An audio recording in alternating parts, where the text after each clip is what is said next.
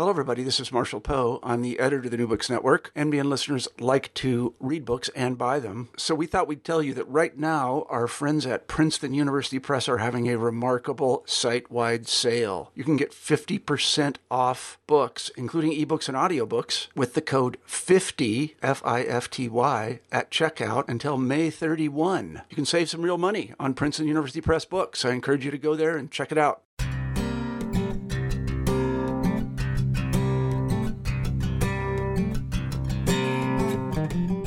When and where did Jesus offer himself to God? What role does Jesus' death play in his high priestly self offering in heaven? Answering these questions are crucial for understanding the book of Hebrews rightly. Tune in as Bobby Jamieson answers those questions. We'll talk with him about his recent book, Jesus' Death and Heavenly Offering in Hebrews. You're listening to New Books in Biblical Studies, a channel of the New Books Network, and I'm Michael Morales, your host. Bobby Jamieson is an associate pastor of Capitol Hill Baptist Church in Washington, D.C. He earned an MDiv in THM from the Southern Baptist Theological Seminary and a PhD in New Testament from the University of Cambridge, where he also taught Greek. In addition to his published doctoral work, he's the author of a variety of books, including Understanding Baptism and Understanding the Lord's Supper. Bobby, welcome to New Books in Biblical Studies. Thanks for having me.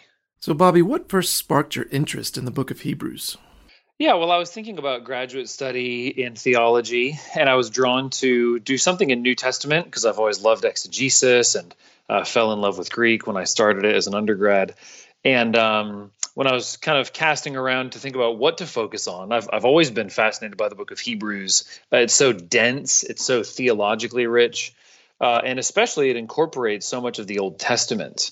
And so obviously to write any kind of a you know a phd thesis you have to specialize very narrowly. But because hebrews is so saturated in the old testament uh, you know i was looking for a way in a sense to specialize without having to fully specialize you know specialize in something that would lead in a, in a few different directions. Your book a revision of your doctoral dissertation at cambridge is called jesus death and heavenly offering in hebrews with this work, you enter the ongoing debate in Hebrew scholarship about where and when Jesus offers himself and what role his death plays in that offering. Would you orient us to that discussion, the issues involved here? Yeah, sure. And I think I'll do this in two parts. I'll just briefly talk about the, the topics in Hebrews itself, and then a quick introduction to the scholarly conversation. Uh, in Hebrews itself, there are basically three factors to consider. Uh, one is that throughout Hebrews, especially in chapters 5 to 10, there's a detailed elaboration of Christ's saving work as the high priest who offers himself as a sacrifice. That's kind of the central theme of the book. It's it's the most unique theological contribution, uh, and that's modeled in detail on Levitical sacrifices, especially the Day of Atonement. Uh, so there's just that kind of general observation. This is a central theme in Hebrews: his his priestly self offering. Uh, but a second topic in Hebrews is that uh, Hebrews especially has a lot to say about Jesus' ascension, his entrance to heaven, and his enthronement. Uh, Psalm 110, verse 1 The Lord said to my Lord, Sit at my right hand until I make your enemies a footstool for your feet. That's really a key verse uh, in Hebrews, as it is in, in much of the New Testament.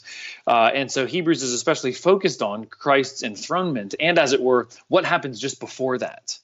Uh, so, however you interpret the details, there's a clear emphasis in Hebrews both on Jesus' entrance to heaven uh, and his ongoing presence there.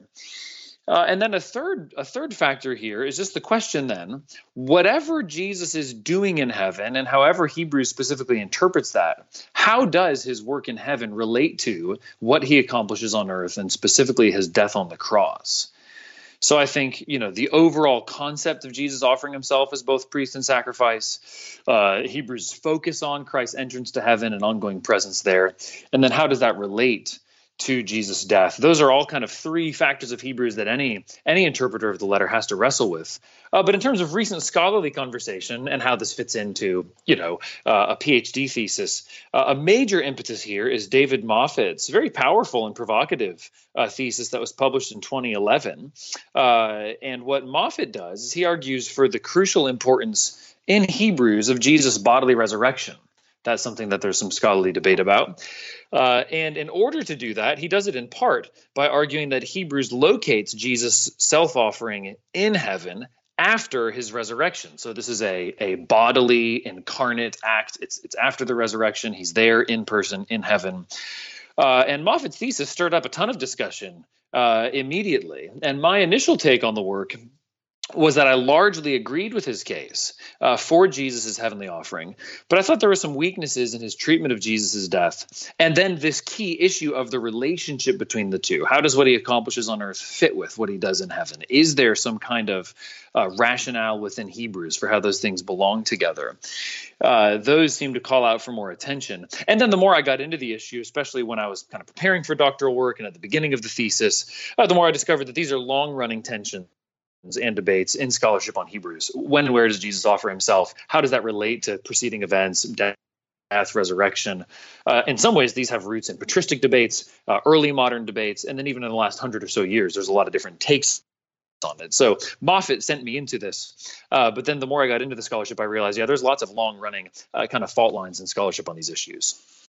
The book introduction summarizes your argument beautifully. It says, What Jesus offers God in heaven is the life he gave in death. The first part of your book then answers the questions when and where did Jesus offer himself? Tell us about your answers to these questions. Sure. Yeah, those questions structure the first part of the book, which is really the first half. And uh, just a, a, kind of clarification before jumping into some of the arguments. Um, I think in especially in say Western Christianity, uh, we tend to equate the idea of sacrifice with slaughter, uh, with with the sacrificial killing. Uh, and that's in part because of thinking about Jesus' death uh, as a sacrifice. And there's certainly some legitimacy to that. But kind of right off the bat, I at least want to uh, insert a distinction here. Uh, the way that terminology of offering is often used, say, in the Hebrew and Greek texts of Leviticus, uh, the distinctive terminology for offering often focuses on uh, actually the act of bringing near, the act of presenting. Uh, so, so, there's slaughter and then gathering up of blood and then bringing that in and uh, sprinkling or applying in different ways to, uh, you know, the altar, um, the tabernacle. Uh, so that we there's just a little bit of a of an assumption when we talk about sacrifice in English that that sort of equals slaughter. Uh, but if you but again if you look at Old Testament sacrificial texts, uh, specifically cultic terminology often, often focuses more on bringing near, handing over. Uh, and so I think Hebrews actually uses, just to give the kind of headline answer, Hebrews uses the language of self offering to describe what, de- what Jesus does uh, in heaven at his entrance to heaven after his resurrection. And there's really three parts uh, to the argument in this first half of the book. Uh, the first, in, in, support of this idea that he offers himself in heaven after the resurrection, uh, the first sort of pillar supporting that is that um, Hebrews portrays Jesus as being appointed high priest subsequent to his resurrection. I think there are a number of texts that when you read them all together, you see this. Uh, I'll just I'll just try to dip into a couple. It's always you know the pitfall of somebody who's written a phd how do they explain it without telling you the whole thing? But i'll try to be concise. Um, just a couple of texts to dip into. Uh, you know one would be chapter 5 hebrews chapter 5 uh, verses 8 to 10 this is from the esv uh, although he was a son he learned obedience through what he suffered and being made perfect, he became the source of eternal salvation to all who obey him, being designated by God a high priest after the order of Melchizedek.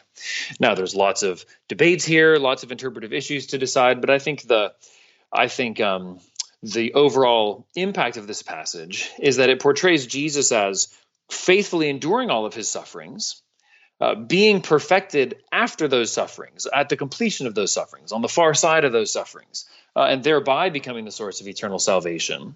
And it's at that time, at this stage of perfection, at this stage of completion, that he's designated a high priest, that is, appointed a high priest. Uh, that's Hebrews referring back to Psalm 110, verse 4. Uh, you are a priest forever after the order of Melchizedek. I think Hebrews treats this as a kind of oath of installation uh, you know, spoken by God the Father to Jesus, installing him in office as high priest. And one bit of confirmation, and I think I think David Moffitt treats this in a very helpful way. This is where I'm sort of largely uh, kind of following his case and adding my own kind of nuances. In Hebrews 7:16, the author asserts that the basis of Jesus being a high priest is not Levitical descent. He, he doesn't qualify for, for the priesthood in Aaron's order because he doesn't have the right genealogy. Well, then what is the basis of his priesthood? Hebrews 7:16, Jesus has become a priest not on the basis of a legal requirement concerning bodily descent, but by the power of an indestructible life. And the interesting thing about the context of Hebrews chapter 7 is that there's this running contrast between the Levitical priest's mortality and Jesus' immortality. Uh, but Hebrews is very clear that Jesus uh, lived and suffered and died, uh, and in that sense was mortal and only attained to immortality uh, in and by his resurrection. So I think Hebrews here explicitly makes Jesus' resurrection a qualification, a prerequisite for his entering into the office of high priest. And in a couple of places, uh, chapter 5, verse 1, chapter 8, verse 3, Hebrews says that every priest is appointed to offer gifts and sacrifices. Uh, this is in keeping with, uh, you know, text in Leviticus and elsewhere in the Old Testament, where offering sacrifice is a priestly prerogative. You, you, not not just anybody can offer a sacrifice. You have to be installed in office first. And so Hebrews actually narrates this sequence of Jesus becoming qualified for this office, obtaining all the prerequisites of this office, being installed in office, and really as a matter of logical necessity. Uh, I think a logic not imposed from the outside, but Hebrews working with uh, sort of old covenant cultic categories as a model. Um, uh, as a matter of necessity, he only offers a sacrifice once he's installed in office as high priest. So that's a little bit of a sketch of uh, when Jesus is appointed high priest, and and uh, therefore of necessity, uh, he only offers his his sacrifice after that. Um, there's another kind of kind of pillar supporting this conclusion. A second point, which is Hebrews uses the Day of Atonement as a model to underscore that Jesus presents his offering in the Holy of Holies. Uh, so, the, so the Day of Atonement, which we have in Leviticus 16, and it's alluded to, I think, in Exodus 30, verse 10. Uh, this is a unique uh, day. It's the only time when anyone is allowed into the Holy of Holies, and that's only the high priest, just on this one occasion. Uh, that's Hebrews. Hebrews itself says that in chapter 9, verse 7. Uh, and what's interesting about the way Hebrews portrays the Day of Atonement, what the author is most focused on and most concerned with, is the high priest's entry into the Holy of Holies, into the inner sanctum with blood. And then in chapter 9, verse 7, the author says, which he offers for himself and for the unintentional sins of the people. Uh, that word for offering, it's describing acts of sprinkling uh, really, according to Leviticus 16. But Hebrews uses the word offering uh, to underscore that this is the sort of culmination of the offering. This is where the decisive event takes place. And so the sequence is the high priest obtains blood, he brings it with him, he goes into the Holy of Holies, and that's where he makes his offering. Uh, now, some scholars have observed observed that, uh, but then just said, you know what, this is one of the differences between Jesus' offering uh, and the the Levitical Day of Atonement. Uh, that whereas those high priests went into the Holy of Holies to make their offering, Jesus. Uh, already made his offering on the cross and then went into the Holy of Holies. They would just see the author of Hebrews as deliberately altering uh, that sequence. It's part of the way that, you know, according to the author of Hebrews, uh, the fulfillment of this old covenant anticipation differs from the from the model, from the pattern. But I don't actually think uh, that's the way Hebrews treats this. Uh, a couple of a couple of points supporting that. Uh, in other words, that Hebrews Hebrews sees Jesus as following the same model of going into the holy of holies in order to make an offering. Uh, in chapter nine, verses twenty four and twenty five. Well, back to verse 23, the, the author says that it was necessary for the heavenly things themselves to be purified with better sacrifices than these uh, drawing on Exodus 25, verse 40, uh, and some other places, uh, the author conceives of heaven as a tabernacle. Uh, and that this tabernacle is the original heavenly reality on which the earthly uh, cult was patterned. Uh, and so this heavenly tabernacle had to be purified uh, with a better sacrifice than what uh, purified the old covenant tabernacle and its all of its kind of furniture. And then the author gives us two uh, senses in which Christ's sacrifice is superior to these sacrifices. One of them in verses 24 and 25 is where it's offered. Uh, Christ hasn't entered into a, an earthly holy place, uh, but heaven itself now to appear in the presence of God on our behalf. So the author is interpreting, uh, the author is expounding what it means for Jesus to offer a better sacrifice. And the logic of the whole argument is well, one thing that makes it a better sacrifice is where it's offered. Uh, it's offered in heaven, not on earth. It's offered in the heavenly holy of holies, not the earthly one. And even the grammar, you know, not not every uh, listener of this podcast may be as much of a Greek geek uh, as I fancy myself, but even the Greek grammar here, the um, the subordinate clause in verse 25 is dependent on the verb in verse 24, which is entered uh, the sequences enter in order to offer. That's common to both Christ and the and the priests of the old covenant. Or you could look at a passage like uh, chapter 8, verses 1 to 5, which is the first real detailed uh, discussion of Christ's sacrifice. And just to summarize the thrust of the passage, uh, he, the author draws a clear contrast between the earthly realm in which the Levitical priests minister, that is governed by the law, that is a copy and shadow of the heavenly things, and in contrast, Christ is uh, a minister in heaven. The tent where he serves is the true tent that the Lord set up, according to chapter 8, verse 2. Uh, and even in this context, here we have chapter 8, verse 3 every high priest is appointed to offer gifts and sacrifices. And so the context clearly includes Jesus' offering of sacrifice. Then in verse, uh, verse 4, if he were on earth, he would not be a priest at all, since there are priests who offer gifts according to the law.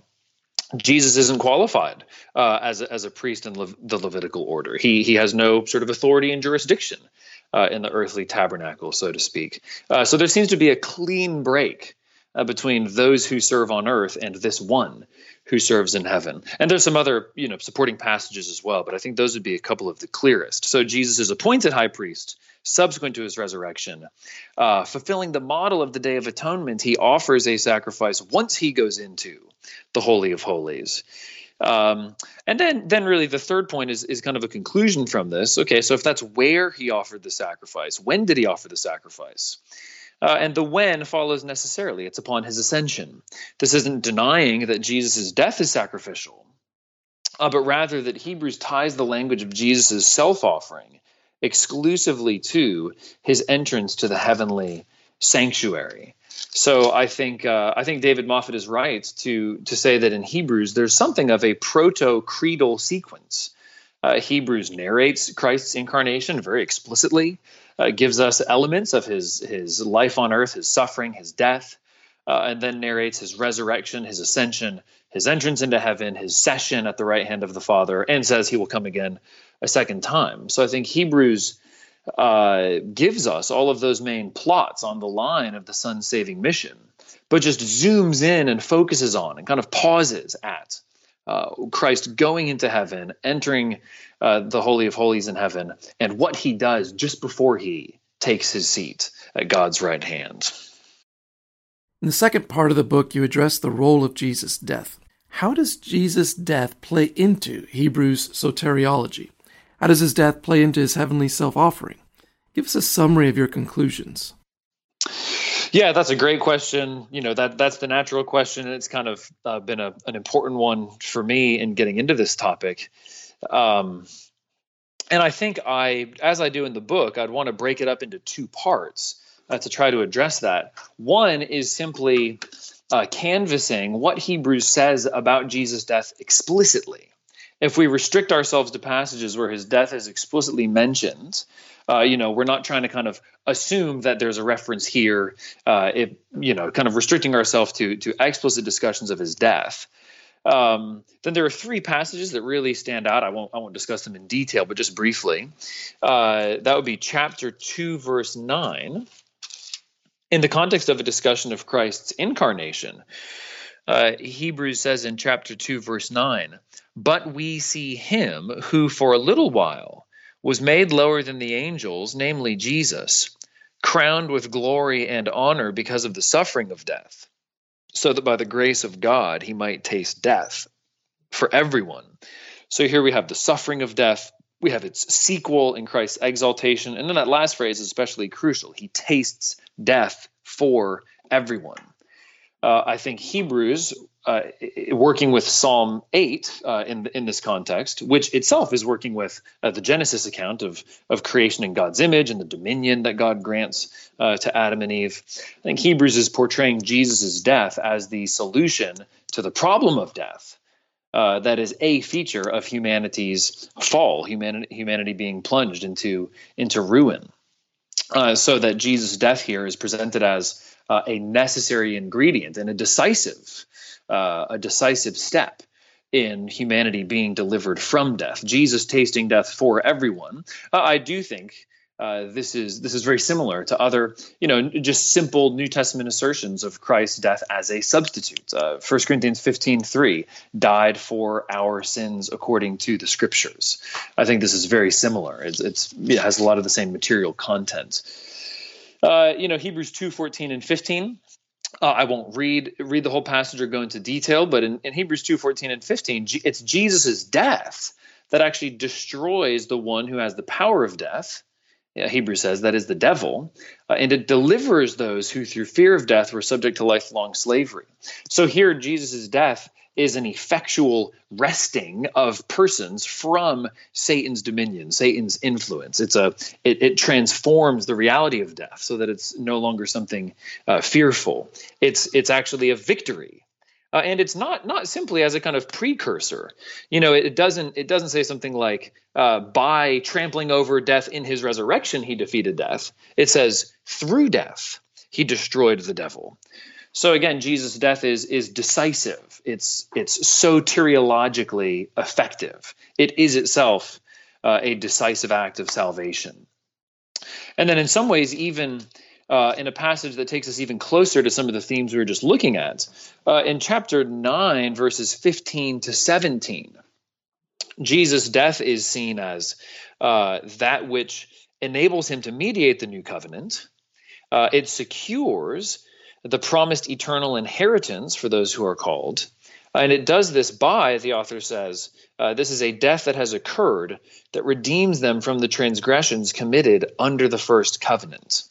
Uh, there's a, there's much debate uh, about verses 16 and 17. Is Hebrews talking about a will or a testament? There's one Greek word that could be translated either way. My view is kind of a minority position on that. I, I think Hebrews is talking about a covenant consistently in those verses. But even if you just stick to verse 15, uh, Jesus' death is that which sets the new covenant in effect. Uh, it guarantees, it secures this eternal inheritance, which I think in Hebrews, uh, as in the rest of, of the New Testament, is ultimately the new creation. Uh, and how does it do that? It does that by dealing with this overhanging judicial liability uh, from the first covenant, redemption from transgressions uh, I think, is dealing with the, the judicial penalty, the judicial liability that accrued uh, because of the way sin was reckoned under the old covenant. And Hebrews itself has some very strong statements about uh, how the law counted sin. So in chapter 2, verse 2, this is speaking about the, the terms of the Mosaic covenant given to Israel. Uh, every transgression or disobedience received a just retribution uh, or then in chapter 10 in a very similar context, uh, contrasting the law of Moses uh, with the sacrifice of Christ. In chapter 10, verse 28, the author says, Anyone who has set aside the law of Moses dies without mercy on the evidence of two or three witnesses. So I think Hebrews is very concerned with this retributive principle in the law. Uh, there is a judicial liability that accrues to sin. There is a, a punishment that must be carried out uh, and I think um, Jesus' death in chapter 9, verse 15, and really through verse 17, is both, uh, as it were, facing backwards to solve this problem of a kind of covenantal jeopardy uh, of the people being under uh, a, a, sentence of condemnation from sins counted against the covenant. Uh, and then it also looks forward. It's it's this hinge between the old covenant and new. It brings about the realization of the new covenant uh, by dealing with the outstanding issues uh, of the old. So, so what's interesting about those three pa- passages in chapter two uh, and also in chapter nine is that they all just simply focus on Jesus' death, and they present it as decisive. They present it as accomplishing salvation. And I think that's crucial both uh, for just understanding Hebrews' overall arguments, and then for asking, for kind of finally getting around to your question proper. Well, how does that relate to what Jesus does in heaven. Uh, and my basic answer is that Jesus' death is considered in, Hebrews to be um, the material or the substance of his offering. It's considered to be that which he offers. Uh, in other words, him coming into the presence of God, he, here is what he's achieved in his death, and he, he as it were, completes the exchange, make, makes this presentation to God uh, that in some ways closes the circuit, uh, make, makes his death effective, sets it in force as that which delivers from death. I think there's a couple of uh, supporting points for that in Hebrews. One is simply to note that blood is presented as material offered, both in the Old Covenant sacrifices and the New. Uh, blood is what the high priest brought in. Uh, blood is what was sprinkled in the Holy of Holies. And blood, for instance, uh, in chapter 9, verse 14, it is the blood of Christ uh, that purifies the conscience. Or in verse 12, he entered by means of his own blood. Uh, Hebrews nowhere says in so many words, he offered his blood.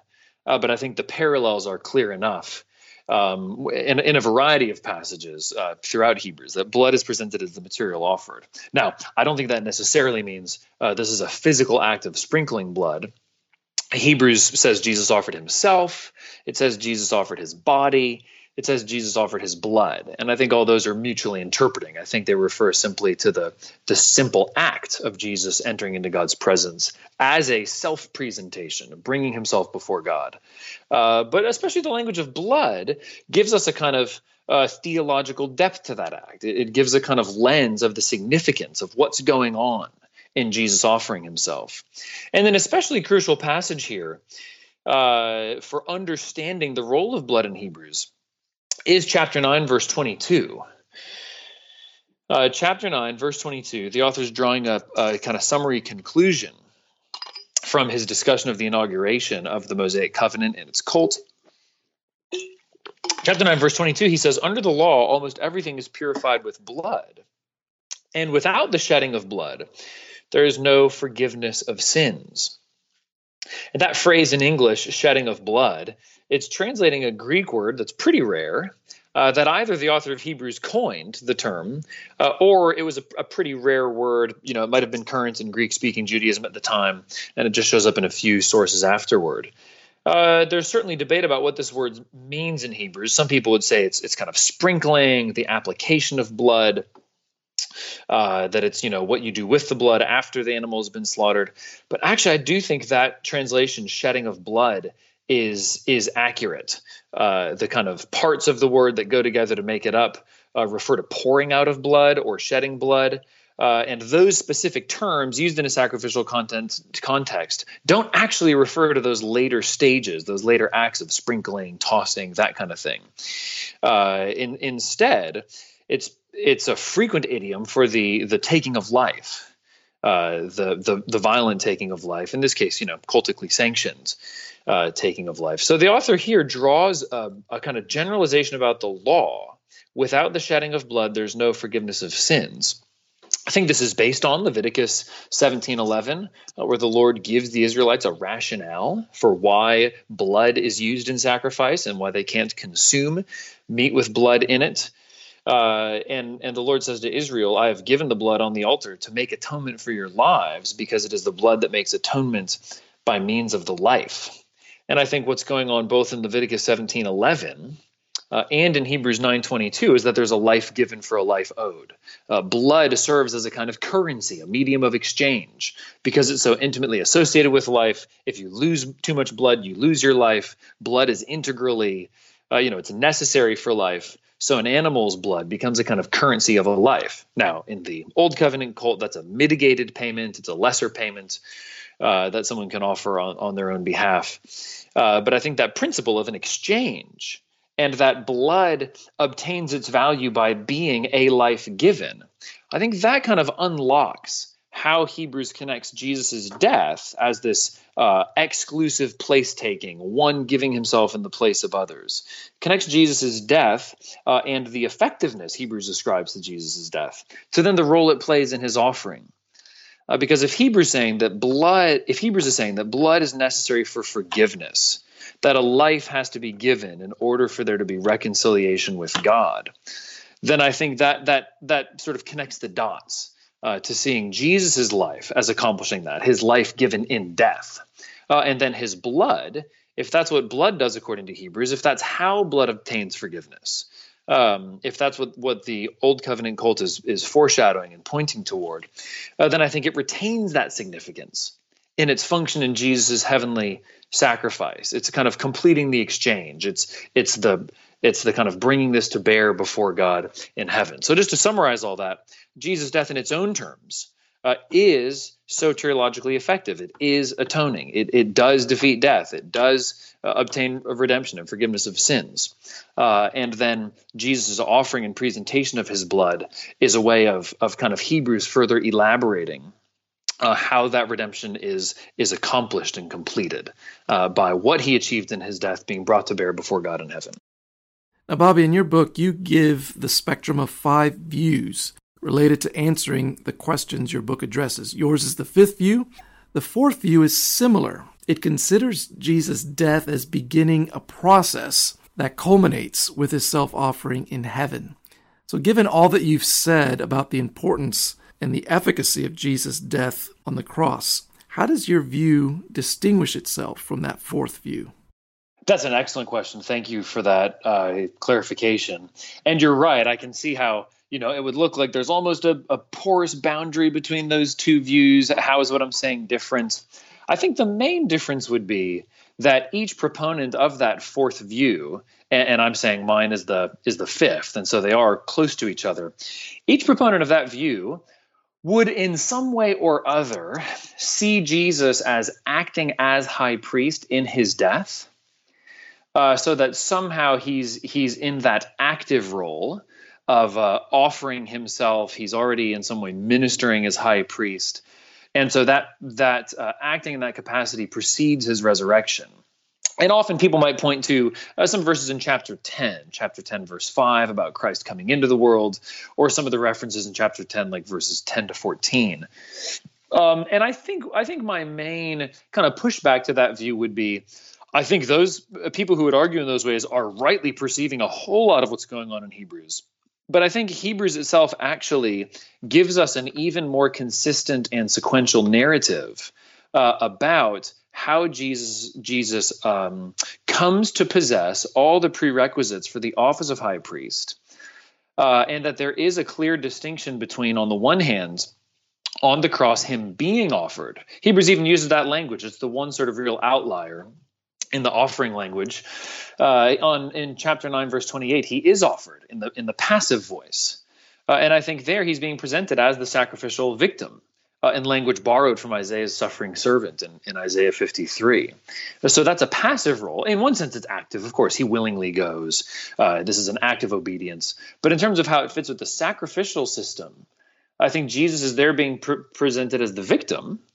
Uh, and it's only upon this kind of full coming into the qualifications for his distinctive high priesthood that he then takes this active role as priest of taking the, you know, taking that which has been given uh, taking the life that's been given and offering it. Uh, so it really is a, a, minor refinement, but it would be coordinating uh, what G- Hebrews says about Jesus becoming priest. Kind of a li- what I would see as being more consistent, and then having a picture of what's going on on the cross is he he is uh, part of this sacrificial process. He is being uh, given up as victim. He is giving his life, uh, but that's not yet a a high priestly act um, even the typical pattern, uh, for instance, in the in the sin offerings in the, the Levitical cult, slaughter was a a lay activity. It was the person who was bringing the animal, on, you know, on behalf of their sins or the community's sins, uh, who would do the slaughtering. It wasn't a uniquely priestly prerogative, so it was almost a kind of, you know, introductory step. So that, that would be that would be my you know kind of minor quibble with exponents of that view. Stepping back now, give us a view of Hebrews sacrificial theology. How does it relate to other New Testament conceptions of atonement? Is there a consistency with the rest of the New Testament? How unique is Hebrews on atonement? Yeah, it's a great question. And I think there are a few uh, kind of places along the border, as it were, between Hebrews and the rest of the New Testament uh, that are worth engaging. I mean, one is one is that you do get sacrificial language applied to Jesus' death uh, elsewhere in the New Testament, and that at times you know, other New Testament authors seem to just all compress this into one. So, for instance, uh, Ephesians 5 2, um, you know, traditionally ascribed to Paul, and I take Paul to be the author, Ephesians 5 2, and walk in love as Christ loved us and gave himself up for us, a fragrant offering and sacrifice to God that, that little summary statement there, I don't really see, you know, room uh, there or reason to think that Paul had some more elaborate uh, process or sequence in view. Uh, so I think I think Paul there, you know, uses the language of sacrifice to talk about this self-giving, and he locates it on the cross. Now I think I think um, that I might say that's a bit more metaphorical use of sacrifice, whereas Hebrews has a bit more analogical use of sacrifice in the sense that it's a more detailed model. It's a more detailed mapping on of the sequence. And i would just see those as as different and complementary uh, legitimate appropriations uh, of that kind of language and Im- imagery from from the old testament. I, I wouldn't see a hard i certainly see a difference but i don't see any real tension between them. Um, you know another another challenging point is what do you make of you know jesus saying on the cross in john's gospel it is finished certainly uh, when, when, when a lot of people enter this debate, uh, it sounds like the kind of view I'm advocating would, would jeopardize that. Um, and I think uh, one response would be, you know, no, no one, no New Testament author, no, you know, apostolic preaching in the book of Acts, you know, nobody stops the story with the crucifixion. Uh, Christianity wouldn't exist if uh, the story just stopped with with the crucifixion. Think about what Paul says in uh, 1 Corinthians 15, 17. You know, the same Paul who resolved in this very letter to know nothing among you except Jesus Christ and Him crucified. He says in, in 1 Corinthians 15, 17, if Christ has not been raised, your faith is futile and you are still in your sins. So he's saying not only is following Jesus a waste of time if he didn't get up from the dead, but but there's no effectual sacrifice. There, there's his death is not a saving remedy for sin if he if he stayed dead. So even Paul, and I think he does this in Romans 4:25 as well. Even Paul uh, has ways of ascribing saving significance, you know, sin dealing with significance to Jesus' resurrection. Uh, and so I think there, there, we have to kind of, um, as a matter of accurately describing these texts, and then and then kind of putting them in dialogue with each other and thinking about them together.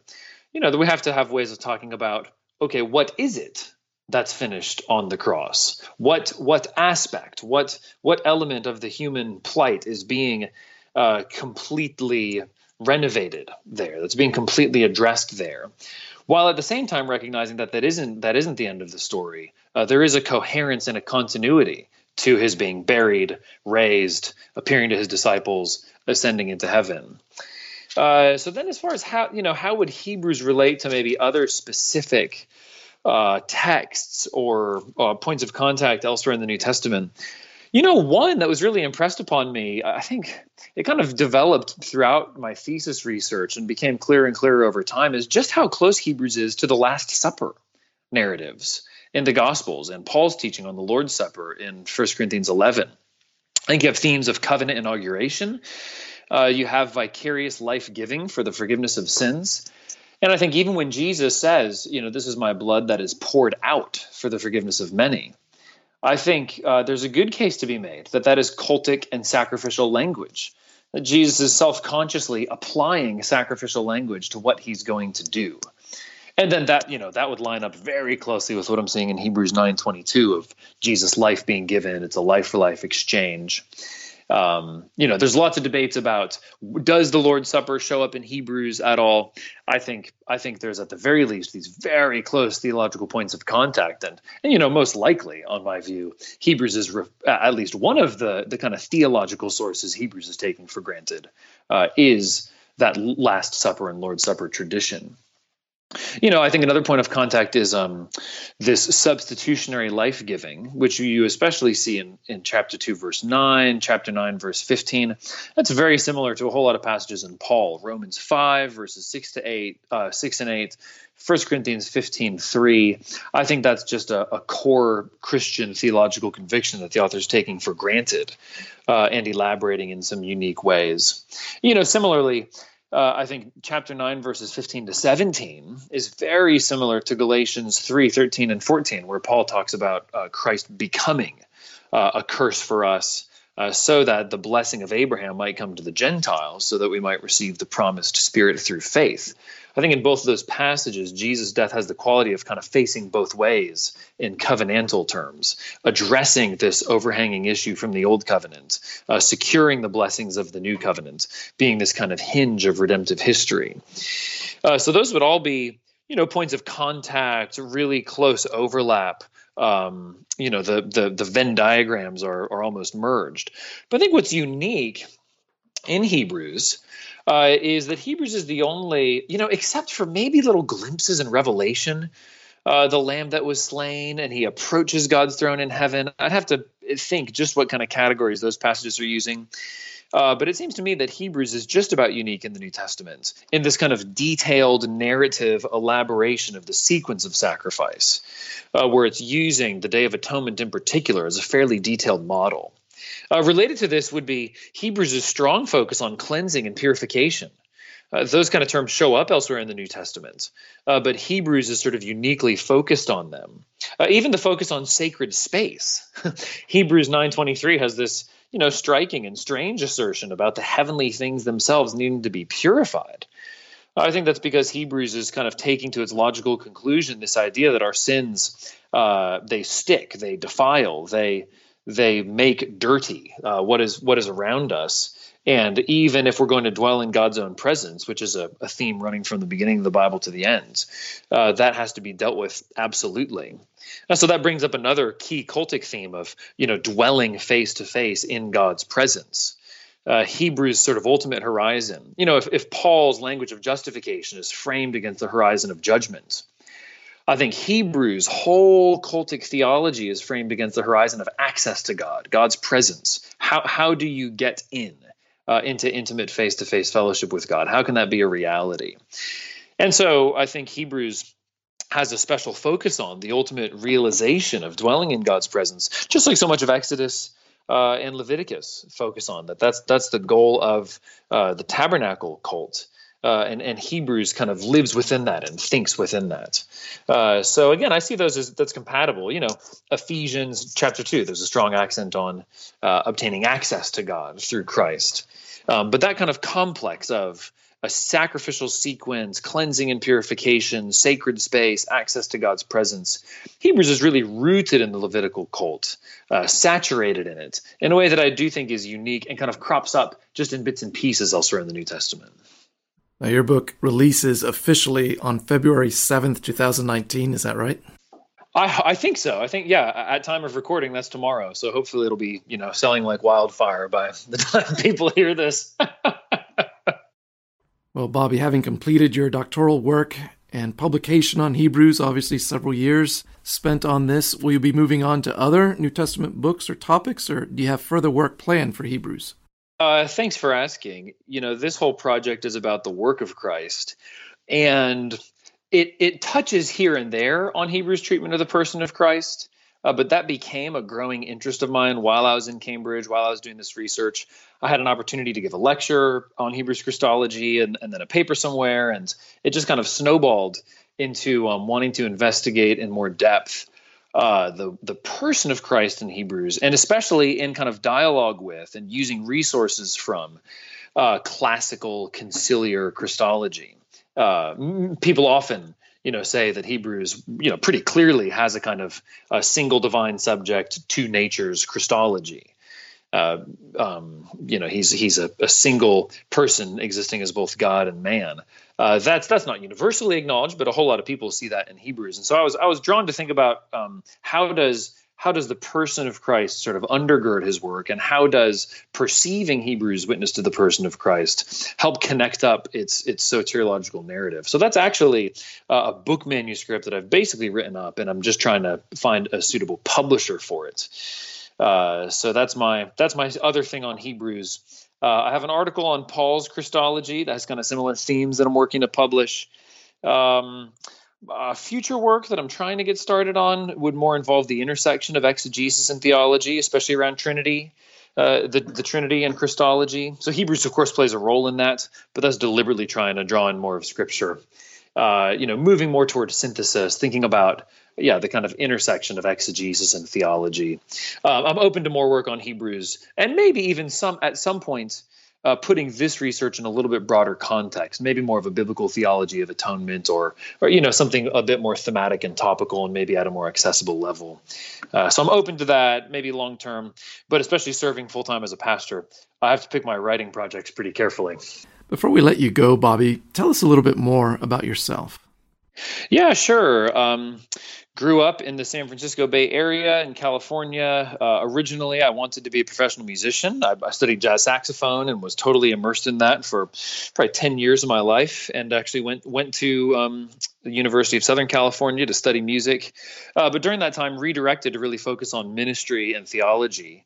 Uh, started studying Greek. Uh, and then there's a whole bunch of kind of interim steps between that and, and doing the PhD, and now where we've landed. Uh, I'm I'm serving in Washington D.C. at Capitol Hill Baptist Church as an associate pastor. I'll say more on that in a second. Uh, married to Kristen. She also grew up in in California. Uh, same hometown. We have four children, ages nine down to six weeks. So we're we're thrilled about the new baby, and she's our best sleeper, which is nice. and uh, yeah, and I'm serving. I've been serving. Uh, I finished up the PhD and moved back to the states and started serving here at, at Capitol Hill as an associate pastor. Uh, that's a lot of preaching and teaching. It's helping to to lead uh, our other pastoral staff, uh, helping oversee a, a, pastoral training program. We have a full time internship that's kind of on the academic calendar. Uh, six or seven interns in the fall and in the spring. That's full time uh, and trying to facilitate. You know, we're we're a city center church. Uh, our building is full. Uh, we're trying to facilitate um, kind of planting and trying to revitalize other churches in the area. And that's something I try to give special attention to as well. It's been great having you on New Books in Biblical Studies. All the best. Thanks so much. All right, friends, you've been listening to New Books in Biblical Studies, a channel of the New Books Network. It's been a privilege to hear from Bobby Jamieson about his book, Jesus, Death, and Heavenly Offering in Hebrews. Until next time, Goodbye.